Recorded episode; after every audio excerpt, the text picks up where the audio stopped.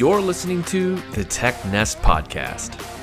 You'll hear from prop tech founders, investors, and industry veterans on how they're using tech to change the way we buy, sell, and invest in real estate.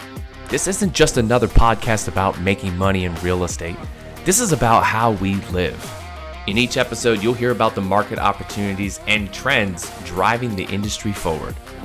TechNest is proudly produced by Finn Ledger in partnership with HW Media. And now your host, Nate Smoyer. Hey, welcome back to another exciting episode of Tech Nest, the Prop Tech Podcast. I've got an exciting episode here for you. We've got two guests, uh, and we're going to be talking from different uh, perspectives on this. The first guest here is Brad Wright. Uh, Brad Wright runs a company called Chunker. It's a marketplace for listing and procuring short term warehousing space. Simply put, if you imagine the Airbnb of warehousing. That's what Brad is building. And by the way, Chunker, such a cool name. I love the branding. I can never get over it. On the other side, we're going to be talking with Peter Lewis. He's president of Wharton Equity Partners. They're based out of New York City. Now, he's been in this game for some time now. Uh, 30 years experience in multifamily, mixed use, and most recently industrial sectors. Now, while Peter is also an investor in tech that is impacting the industrial warehousing and supply chain landscape, today he's going to be bringing that perspective of the operator investor. And we're going to get into all kinds of different topics here a little bit into AI, what is micro fulfillment, and the future of industrial warehousing, and where the market really needs to shift to meet the demands, and what the next market really will be. Um, Peter kind of talks a little bit about that, and uh, many of you have heard the phrasing, you know, last mile kind of uh, idea of this last mile shipping. And that's not really just a thing that people are aspiring to create or achieve anymore. It is happening, and we're going even further in. We're reducing that mile to maybe half mile, quarter mile. So, anyway, uh, I'm going to let Peter and Brad give you guys all the inside scoops on that. So, let's go. Well, hey, Brad and Peter, welcome to the show. Good evening or afternoon, depending upon where you are. good. Well, yeah, good afternoon in California right now. So, yeah. Well, I'm excited for this episode. Uh, you know, uh, I, I shared with Brad before the show, and anyone who's talked to me in prop tech already knows I'm a fan of Chunker. So right off the bat, I'm, I'm, excited for this. But warehousing is this thing that I, I want to get into. I've got a little bit of storage, but I can't tell you about warehousing. So I think this is going to be a really exciting show because you guys know the warehousing business. You know what's happening. You've been in it, and you guys are setting some of the trends. So I'm excited for that. So to, to get things started right, let's do some intros. Uh, Peter, I'll kick it to you first, and then Brad, you please let everyone know who you are and what you do. So, my name is Peter Lewis. I'm the founder and chairman of Wharton Equity Partners based in New York. We are a real estate investment firm primarily. We have a venture capital arm as well. I founded the firm um, 35 years ago, which is hard to believe. Uh, and we have invested across all the real estate assets um, during my tenure. Um, the, however, I will say that uh, the industrial real estate business is the most exciting opportunity of my career, and this is having done hotels, office buildings, multifamily, uh, and we are uh, very excited about talking about it tonight and and kind of the the convergence, if you will, of technology and real estate is occurring in industrial. And it's really this this crossing over is so fascinating, and it'll be interesting to, to dig in a little bit on this. All right, and Brad. So I'm Brad Wright, the the founder of Chunker. And Chunker has created an Airbnb style marketplace for warehouses so that anytime anybody has any space available, even a partial warehouse, uh, we can find demand for that, short term demand, and bring it in and generate uh, really extra revenue for them that they wouldn't have had otherwise. And in the end, all the revenue we generate is, is pure profit because all the expenses are sunk. Uh, they would have had to pay anyway. All right. So now, both intros, different angles here, but uh, I think uh, clearly a lot of excitement in warehousing. So I'll just kick off with kind of a broad question here. What in the world is happening in warehousing that is making this space exciting to be in, to invest in, and grow? Well, I'll start off and then Brad can jump in quickly. You know, but it, there's only one word. It's called e-commerce. I mean, there's been no other force in my career that I've seen affect a real estate asset class like e-commerce has. Uh, and the world was not really ready for this. COVID obviously expedited it, uh, but but this force is just beginning, and so the whole supply chain is changing about getting goods into people's hands faster and faster. Uh, and as we move from everyone says brick and mortar to kind of online, uh, and so we're still very early in this this game. And the other thing that you're starting to see more and more of coming out of COVID is the emergence of what I'll call the middle market companies starting to really understand the need to have an e commerce presence. Um, you read about Amazon and all the big guys in the press, but the real game ahead is going to be those guys building out their infrastructure around uh, their, their e commerce business. Yeah, and, and I'll just add to that: it, not only is it e-commerce, it's just demand for everything is increasing. And as people sit around, and maybe it was accelerated by COVID, you know, you, you didn't realize that your couch wasn't really, your sofa really wasn't up to speed. And all of a sudden you're there every minute of every day. And you think, wow, I need a new sofa. Or wow, I should paint my house. Or it'd be really great to have some new pots and pans because now I have to cook all the time.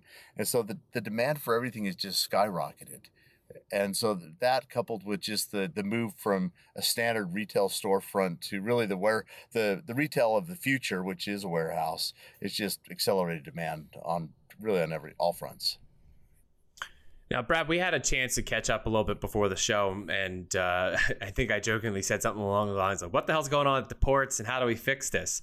But maybe, maybe we can touch on that. Like, in all seriousness, what is going on at the ports and why is everything full? Is it is, is it all e-com or is everything is this a COVID problem that will eventually be fixed? Uh, well, it's, it's definitely exacerbated by COVID, and and what, really what happened is you know when COVID hit, all this all the container ships were here and they unloaded all their containers and they never took anything back, and so right now a fundamental uh, problem at the port is that there's so many containers, mostly empty. Not all, not mostly empty, but there's so many empty ones. There, I read yesterday 120,000 empty containers just at Long Beach and L.A. It, it's preventing all the movement. There's 100 ships with 600,000 containers right off the coast of California that need to be unloaded, but there's no space to unload them.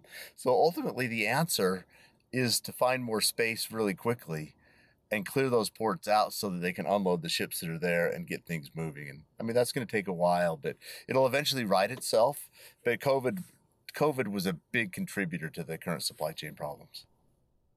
Yeah, yeah, and I totally can understand that. I, I had no idea uh, that, that, there was uh, all these empty containers. Uh, as far as I could see, the price of a container has also gone up with everything else. Even uh, even though it sounds like there's quite a surplus of them yet uh, Well, well, there there's a surplus, but they're in the wrong place. See, that's that's part of the problem is that for every hundred containers that come to the U.S., we only ship 50 full ones back, and so the empty ones continue to accumulate here, and there's a massive shortage in China of empty containers. So anyway, you know, because Chunker is a short-term storage, we have a ton of extra space in Southern California. And then one of the reasons I'm here is because we're getting geared up to store all those empty containers on all of the lots and areas that we have around the ports. Interesting. Now, uh, Peter, I want to I want to go back to you here for a little bit. So, yeah, I mean, you've been in the space and uh, you've been a part of uh, several different key investments in the warehousing space. So, I, want to touch on that for a minute. What are some of the investments that you've been a part of in, in the warehousing space and what are the trends that you're seeing that you know those companies are you know they're you know they're meeting in the market or what what the market is saying hey we need more of this and those companies are handling that demand? Right. Well i'll give you i'll give you an example of a deal we did which kind of epitomizes what's happening out there. We bought a warehouse in south philadelphia uh, just a couple of years ago. That was a former subway repair facility so there was rail lines running through the middle of the building. It was completely in disrepair. It was leaking. It, yeah, it was abandoned effectively by the owner, um, and the the local investment community all passed on buying this building. And some naive New Yorkers like us came down there, walked through the building, looked at Google Earth, and said, hmm, this property sits next to 4 million people. It's by the port, it's by the airport, it's by two major interstate highways. I said, this is a last mile building. Now, the word last mile is being thrown around liberally right now, uh, but you know, even a few years back, it was still a little bit mysterious. Uh, this was a true last mile facility. So we we kind of took a deep breath and went ahead and purchased the building. And we wound up renovating it, put new roofs and do, you know, pulled the rail lines out. And Amazon came and took the whole building, 280,000 feet and they're using it strictly for last mile. There's no racking in that building. It's it's all the inside of the building. They're using half of it for sprinter vans. So they're actually they're actually thinking ahead and they're putting electric charging stations inside this facility for electric sprinter vans that are not even built yet. Uh, and and so in the interim, they use combustion engine cars outside. But but the, the, kind of the way it works here is that the drivers get there in the morning, their cars are packed up, they're out on the road getting rid of the goods.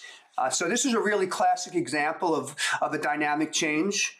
Uh, as we move what I'll call from the analog world to the digital world, the the guys who were looking at it, the local guys, were uh, analog thinkers you know, I'm not saying we're so smart, but we're looking at the world a little differently and as a digital thinker. So I still think we're early in this transition.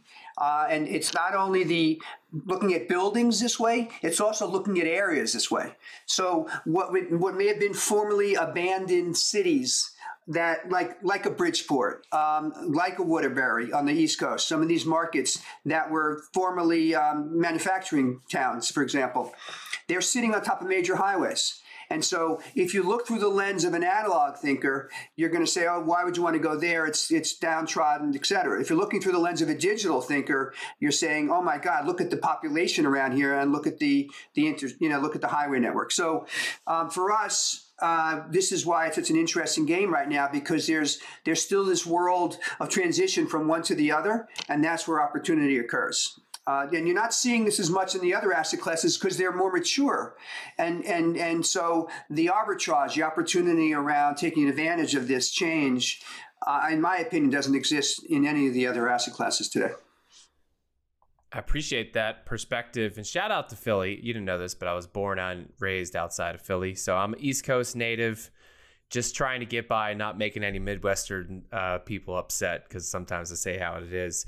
Um, I want to ask you about micro fulfillment. How does that play into this, and how popular has that become? Well, I just spoke, so I'll speak after Brad, so I'd give him a chance to talk if you'd like. Yeah, sure. Um, you know, micro fulfillment is obviously one of those things that that they want like in 15 minutes, like GoPuff and, and Reef and some of those big companies like that. You know, they their promises they're going to deliver in 15 minutes. Well, that's super hard, right? And so the way you do that is you have to be really close to the customer, and you've got to stage your things out there. So um, for us, it's a good use case too because a lot of times they'll want to try a new market or try an area. And so they can do a chunker warehouse for six months while they look for a more permanent solution if that's where they decide to set up. Yeah, because with, with, with you guys, right? So like, if GoPuff wanted to check, you know, try a new market, they could take out, you know, half the warehouse. They don't even have to take the whole warehouse, right?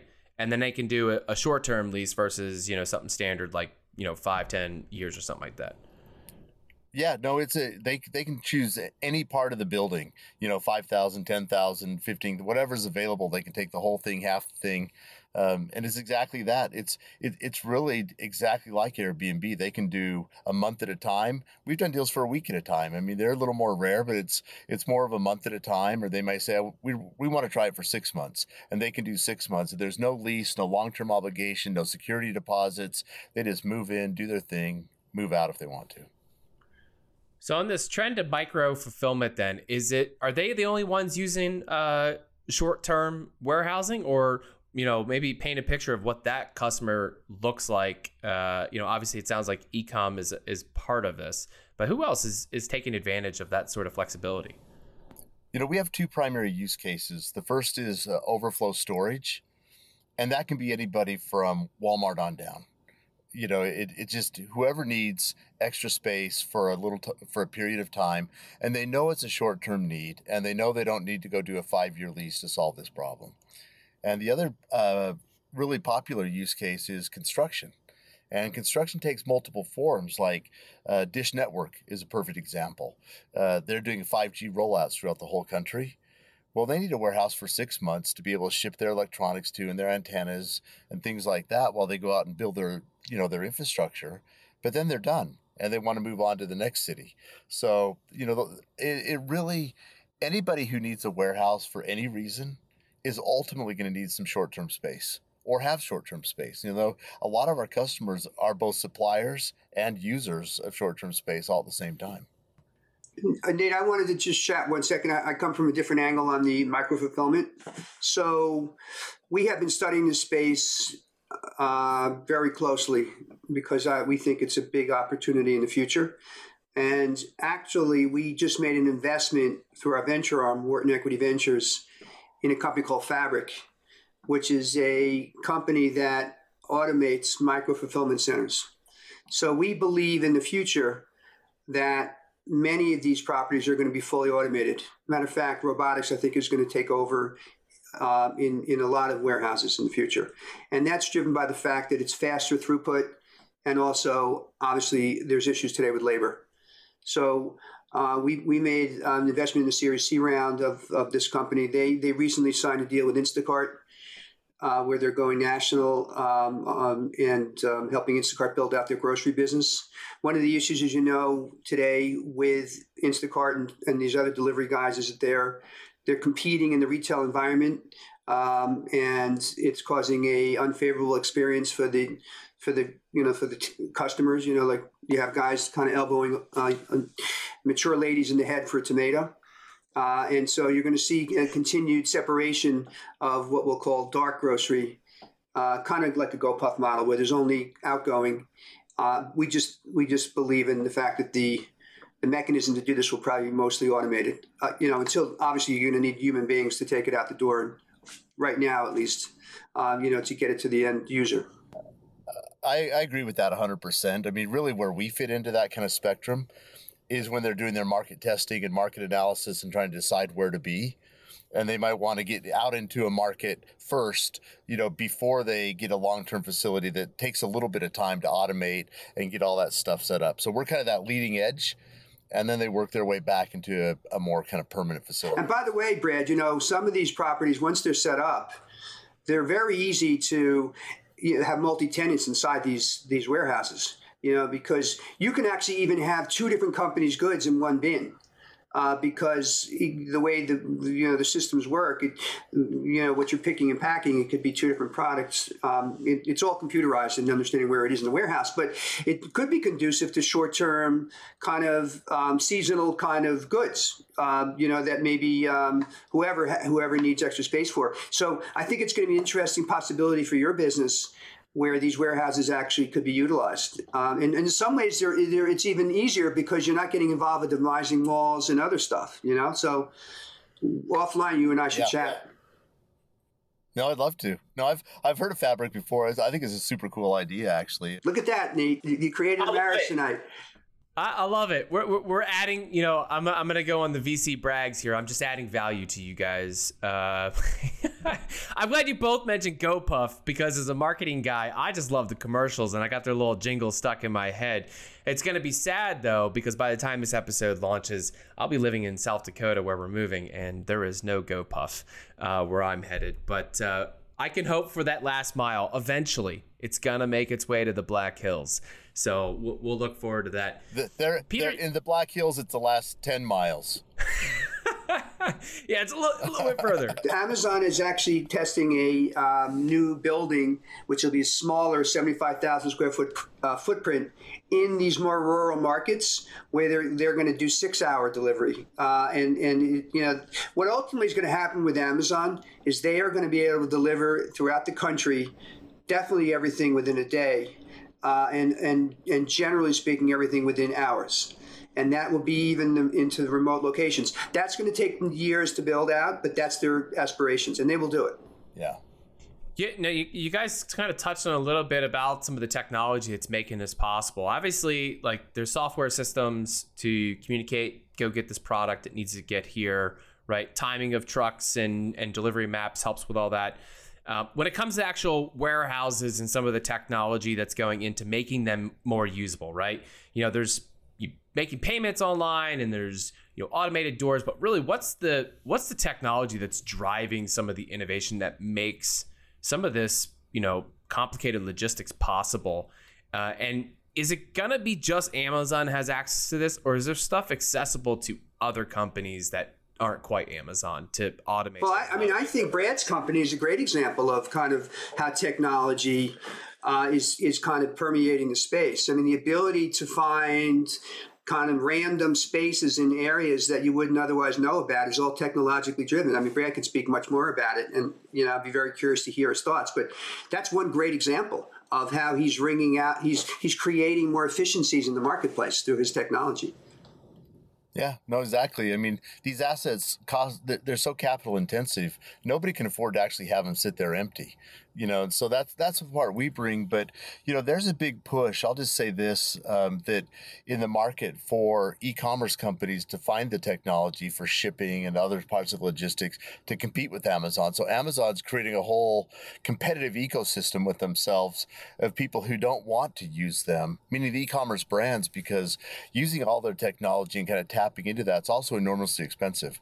You know amazon makes sure they get paid and so there's lots of alternatives coming up to, uh, to them as well. So it won't be just Amazon, I guess, is my point.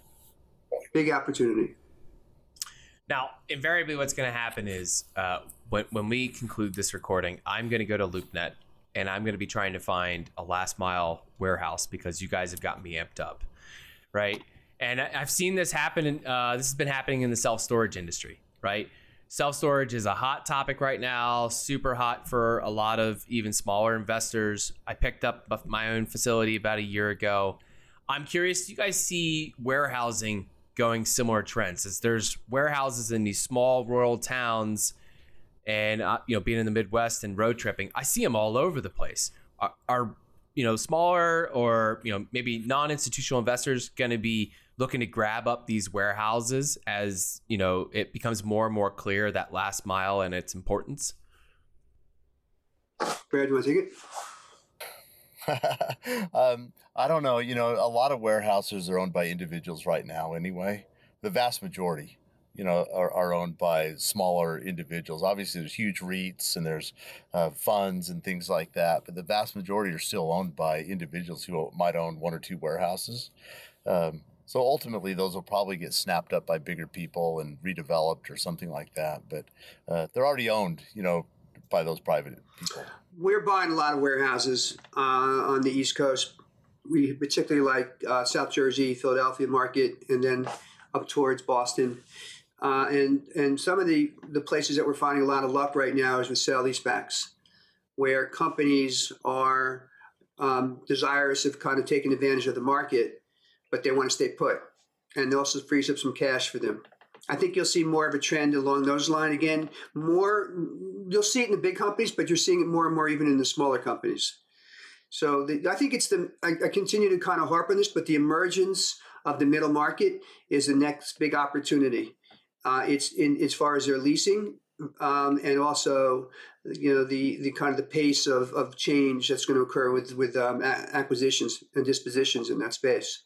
So um, it's very hard to compete today, as you guys know, with the Blackstones of the world uh, who are buying huge buildings and paying ridiculous numbers. And there's plenty of them out there. They're all sitting with a lot of capital.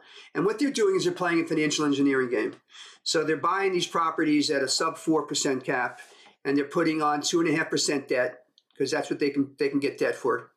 And they're making, you know, what's called a cash on cash return of 6 7% on their money but it's really a financial play. Uh, and, and, I'm not sure how long that lasts. If obviously if rates rise, that game is over. What we try to do is we try to find properties that make sense today on their own and, and that are good assets where it's not the maneuvering of capital and, and playing with the capital stack that makes the deal work. It's actually, you know, we're buying the building quote unquote below replacement cost. Um, you know what I mean? Like someone else comes in down the street and builds a brand new building. You always want to try to be um, cheaper than that guy. Uh, so if you're higher than replacement costs and, and a new building comes on the market, who's going to get the tenant? So you have to be really careful about um, that that you know that disparity.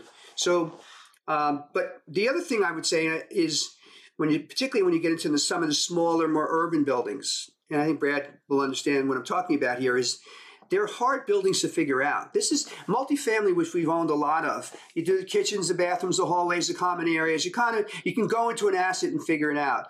Industrial, you may have environmental problems, parking problems, you have roof problems, you have, you know, there's so many things that go on in this this kind of game that if you don't know what you're doing, you're going to get hurt. Uh, and so it's I think it's a more complicated asset class to own in, and particularly the urban kind of environment. Maybe not as much, you know, a big building sitting in the middle of the field. It's not that hard to do.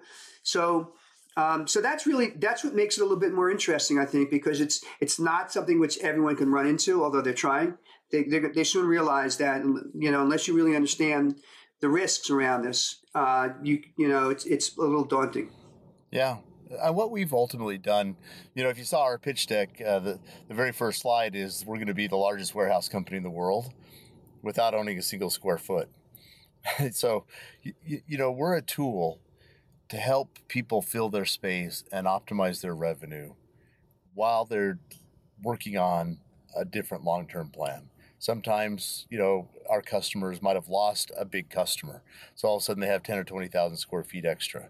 Normally they would have to sit on that. With Chunker, they can fill it up. Sometimes in this market, it's so hot, the landlord will force them basically to take more than they actually need because they don't you, you know there's all that fud you know you well if you don't get it now you're never getting it. Or i'm just not going to do that amount. I'm going to do it all because i can get the next guy down the road. But, uh, but the name of the game for most landlords anyway is to find the long-term tenant uh, well that's not always that easy. And sometimes the building sits. And that's where Chunker's uh, fits in is that we say well why let it sit?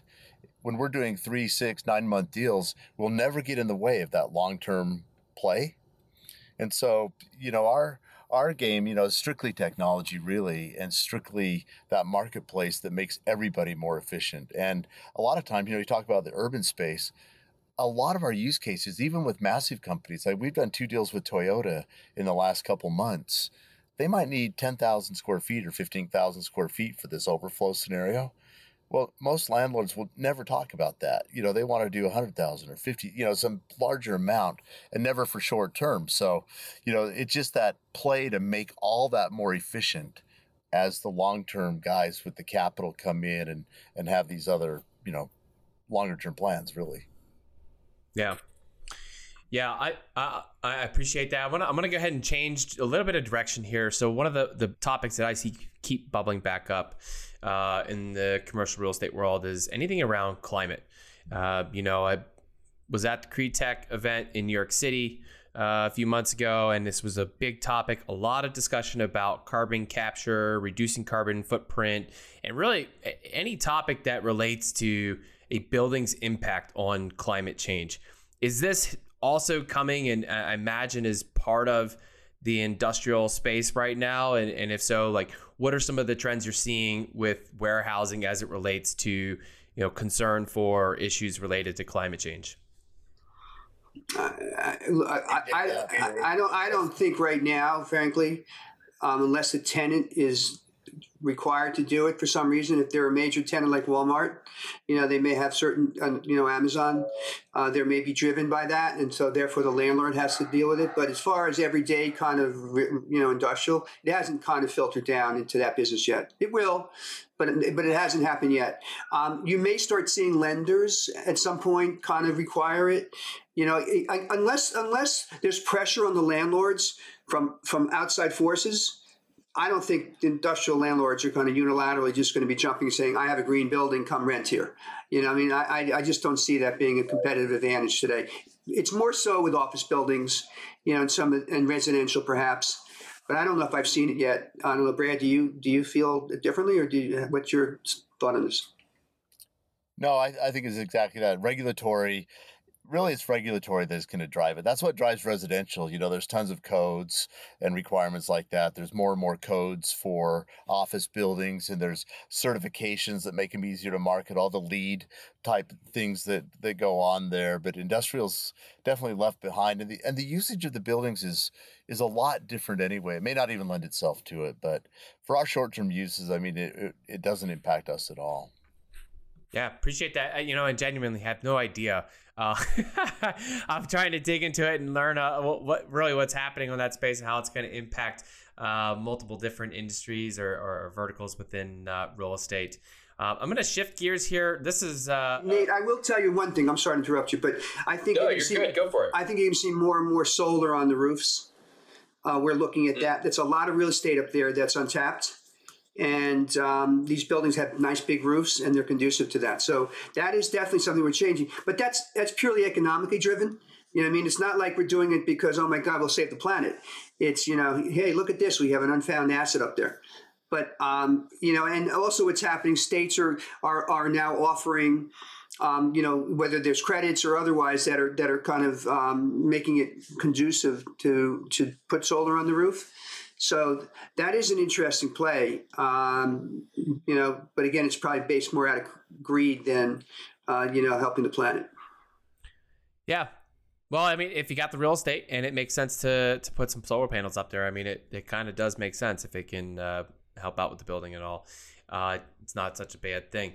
Uh, I want to. We'll shift gears here to one of my favorite parts of the show. Uh, so this is a segment we do with each guest. It's called For the Future. It's where I get to ask you, and now it's two of you guys. Uh, I'll give you four questions, and you guys have to give me your best predictions uh, to those questions. Guys, you ready to play? Ready to go? All right, here we go. For the future, question number one. Um, and so this is be- for both of you guys. What does your companies look like one year from now? I'll give it to Brad because he's really fast growing. So let him go first. okay, we have warehouses in 45 states and about 25 million square feet. In a year from now, we'll have all 50 states and probably triple that amount. And, and probably we will have expanded, uh, start to expand globally at that point. Very interesting. So, um, in a year from now, I think we'll be very. Um, we're, we're, we're buying a site right now, which we're going to develop in uh, in the Phoenix market. Uh, we really think that that whole Intermountain West area is fascinating as people flee California. Uh, so I, I, am we're, we're going to probably be deeply involved in that region, uh, and and also I think we'll we're going to be continuing to, to buy up and down the East Coast. Uh, we're also buying a lot of land around the East Coast. We just under contract on a million square foot buildable site in northern Rhode Island, for example. Uh, so we're going to continue to push but and we also love uh, kind of the Florida, the Central Florida market. Uh, so uh, we're looking for growth and density. That's going to be our continued push. Cool. Well, Question before, number two. Before you go, you should at least consider Salt Lake City. Love Salt Lake City. Just hard to get into. Sounds sounds like Brad's got a, a Brad knows somebody for you. I know people. We're just making uh, deals here. I love this. It's good. I need space. I need lots of space in Salt Lake City. We have we have so much demand there. If I could get Peter to come and get some warehouses there, I'd fill them up myself. Interesting. Boom. Yeah. Will the industrial and warehousing space continue to heat up for the next five years, flatten out, or decline, and why? Um, I'll take it first, and then have Brad, and he'll, and he'll take the next one. Uh, there's no question in my mind that we are in the still early stages of this rise. Uh, and I think this is a decade long ride. It will slow naturally, but the, the trend of e commerce is at the beginning stages still. It's going to become really interesting as we start moving into the virtual world. Uh, that's going to change the dynamics also, how we shop, um, in how we live our lives, and that's going to affect industrial. Uh, also, the the full implementation of a 5G and and you know other things which are going to make access internet access faster and more available uh, is also going to continue to drive the business. So we are we are fascinatingly, interestingly early in the game, and I have only great optimism. And I and I do believe in some regard, although nothing's fully immune uh, from downturns industrial is really in a unique position where it can we can probably withstand downturns better than others. Self storage might fall into that category, um, you know. But but it even during the slowdown, people are still going to buy online. And forgetting about COVID, that was a unique situation. I'm talking about other types of factors. Well, and part of the problem too is that there was never enough industrial to begin with, and they were even before COVID and all the supply chain. Just with it, that, just accelerated things by five years. People were already buying more and more online. That was already increasing. It just increased a lot faster, and so industrial takes a while to build. You know, get all the the things. So it just behind. Everything slows down eventually, and it will. But I think it's still a good ten years too. All right. Question number three What's one industry trend you think will continue, but you wish would go away? Brad, you want to take this first? no, thank you, though. Um, uh... I'll, I'll take it. I'll take it. As an investor, one of the things that I know is going to continue is that the availability of data uh, and the transparency that's that's kind of permeating the investment business is something which I would go, I wish would go away, but unfortunately it's going to continue. So what that means is, as more more information becomes available, uh, the ability to buy situations with, where there may be some areas that others don't see. Um, and and that's where you used to make money. So in the olden days, you might be able to buy a building where you knew next door that the owner of that building actually filed what's called a tax certiorari and got a return of, of, of real estate taxes. Uh, so, you know, you're buying the same property next door and you say, oh my God, when I buy this, I can go in and do the same thing he did. So you might be able to pick up some extra dollars. Now, today, that information is known. So the brokers are going to advertise that on, in, you know, in their data room when they're selling this building, saying, "Hey, by the way, there's an extra X dollars over here." So that gets that's in the price now, right? So data is bad and um, and unfortunately for us, it's only going to get worse. So that's why, and when I when I and I talk about this, I'm a, I guest lecturer at Columbia Business School, and I talk about the future of real estate. What I tell the class is, don't think you can't focus strictly on what's apparent today. The way to make money in, in, in real estate is going to be looking towards the future and understanding kind of try to be a little bit ahead of everyone else. That might be again going to an area others aren't looking at. Uh, and and what Brad is doing is, is kind of I think is is really ahead of the curve on how this real estate industry is going to take shape in the future. Uh, but it's going to be more and more competitive with more and more data. And, and, and here's a here's a funny counterpoint. Uh, I'm on the exact opposite of the spectrum as Peter. I think we should have more and more data all the time, and we use it. So, for instance, right now as we speak, uh, we're developing an AI model that can predict which warehouses are going to have space in them now so that we can proactively go find space. Uh, and we can do the opposite of that too. We can predict where the demand's going to be so we can market our space. Well, AI is one of those things where the more data you have, the better it gets. And we scramble for data all the time. So we're, we're like, bring it on, please. The more the merrier. Love it. Last one for for the future. What's one thing you believe will dramatically change or fade away in real estate as a result of tech advances? Brad, go ahead. Wow, I don't, I don't know. I don't, I, don't know. I, I, I will tell you one thing, and I said it before. I, labor, labor will, um, human labor is going to fall away inside these warehouses at, at an alarming clip. Um, and with unionization and other factors kind of coming into play, they're actually pushing these companies further into expediting, um, I think, automation. Uh, so I, I, think you're going to see a different world in five years from now. Well, I think along those lines, though, too, is that people will find better and more efficient uses. I think it's just going to get more efficient use of space. Ultimately, you know, the big the big thing in real estate is they're not making any more space, right? and so uh, you know it is it is what it is and and making that more and more efficient and having more kind of broad uses for it and even multiple uses i think will, will be one of those things that's definitely coming very cool.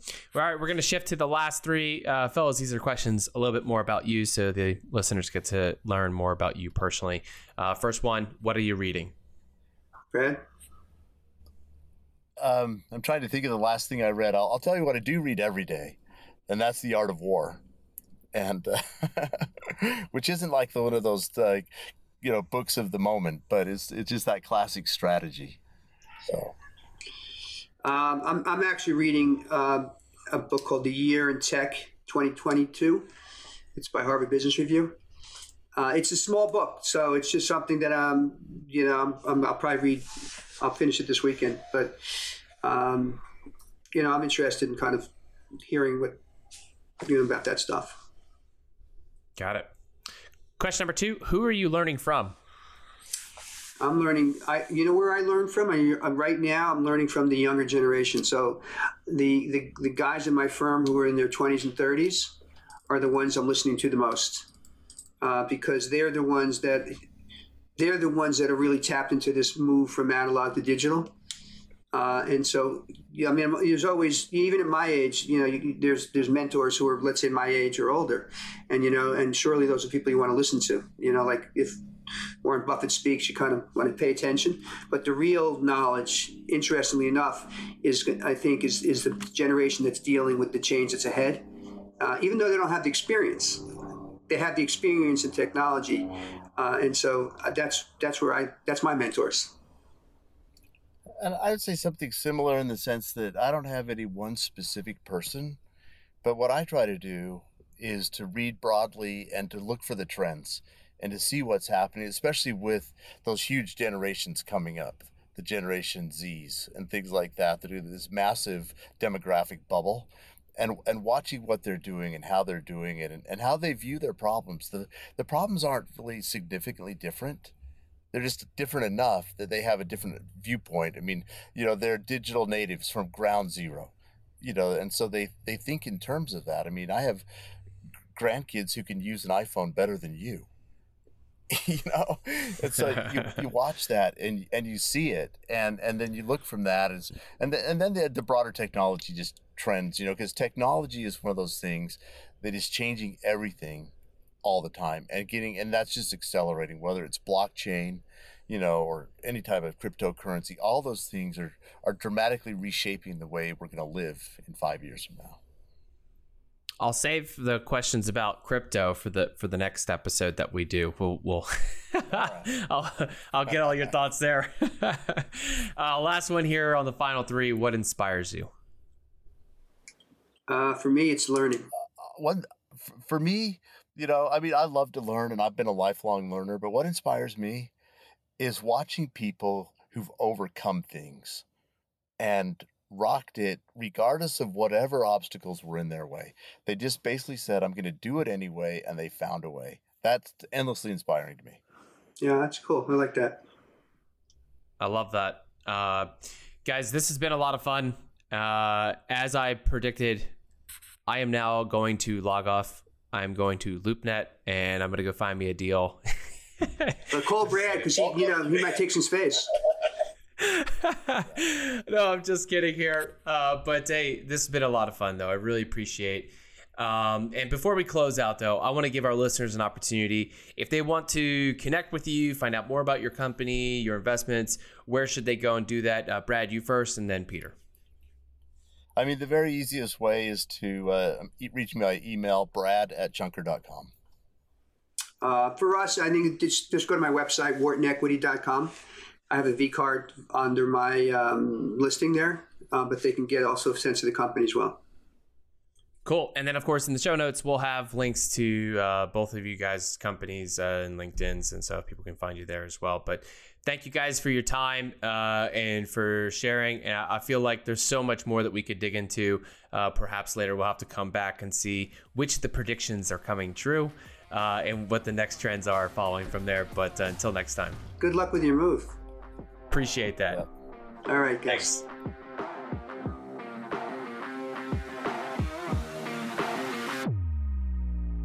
Well, thanks for listening to the TechNest podcast. You can always get future episodes delivered to you directly by subscribing to the podcast in your favorite app store.